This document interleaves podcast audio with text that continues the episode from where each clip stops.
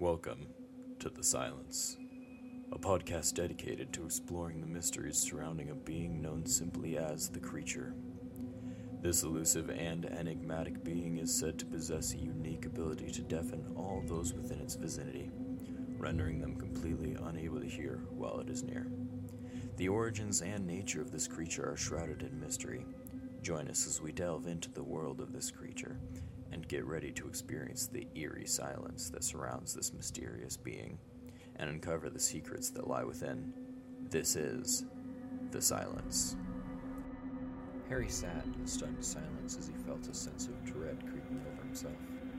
Just hearing the name given to the creature gave him memories of what it had done to him, and made him realize what it had done to everyone else. We do need someone to tend the gardens. How about you go ahead and do that? It was at this moment that Harry had heard the worst thing he could have ever imagined in this world. He once again saw the figure from his last night on Earth. Harry was awoken by an unfamiliar voice and a figure shaking his shoulder. As he opened his eyes, he saw another one of the people from the community above him. Hey, buddy. Wake up. I saw it. Saw what? It. I saw it. The silence. It was here. That's impossible.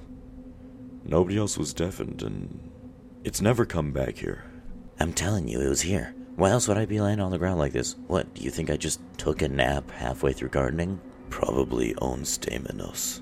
It roughly translates to the drowsy one. What language are all these things even named in? Greek. So, who got here first and thought it would be a good idea to name all of them in Greek? Funnily enough, you're looking at them. I was the first one here, and that's why I know the silence did not come back. It has not returned in a long fifteen years. I named everything in Greek because that is my native language. Where's Ethan?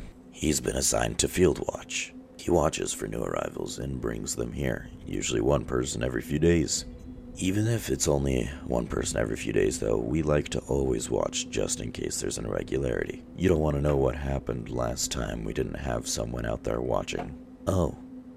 Well, what does the drowsy one look like? It looks like a normal man, though it's always got bags under its eyes and a poorly kept beard. Looks like it hasn't slept in days. That's not what I saw. What did you see? It was a figure shrouded in complete darkness. I couldn't hear anything while I was here, and then I woke up to you shaking me. The man stood for a moment, a look of confusion on his face. There's only one being that fits that description, but that's not possible. It's never come back. Why would it come back just to make you black out? And why didn't anyone else go deaf? Why didn't anyone else see it, either? I don't know. I'll just get back to gardening. If you think you can get out of questions that easily, then you got another thing coming. Gardening can wait. There's too many questions and not enough answers right now. Come with me. The man grabbed Harry by the arm and pulled Harry into a comparatively larger shack in the center of the small community, sitting him down on a chair. My name is Connor Zervos. What did you say your name was? Harry Crates? Connor chuckled a little. What's funny? Oh, nothing. Just a little coincidence. I'll probably tell you later. Anyway, describe what happened when you saw it. Well, Ethan had just started me gardening, and I was watering some, well, I don't know, but they were green. And as soon as the water hit the soil, I couldn't hear it anymore. I felt a cold touch on my shoulder, then looked up and saw it. I couldn't move, but it wasn't paralyzing me. I think it was like a deer in headlights situation. I was so f- afraid that I couldn't move. Next thing I remember, I could hear again, and you were waking me up. Just as he had finished, Ethan had run into the hut. Connor, we had something else breach the gates this morning, but it wasn't human. What do you mean it wasn't a person? Ethan held out a stone slab with Greek letters engraved on it. Only Connor could read it.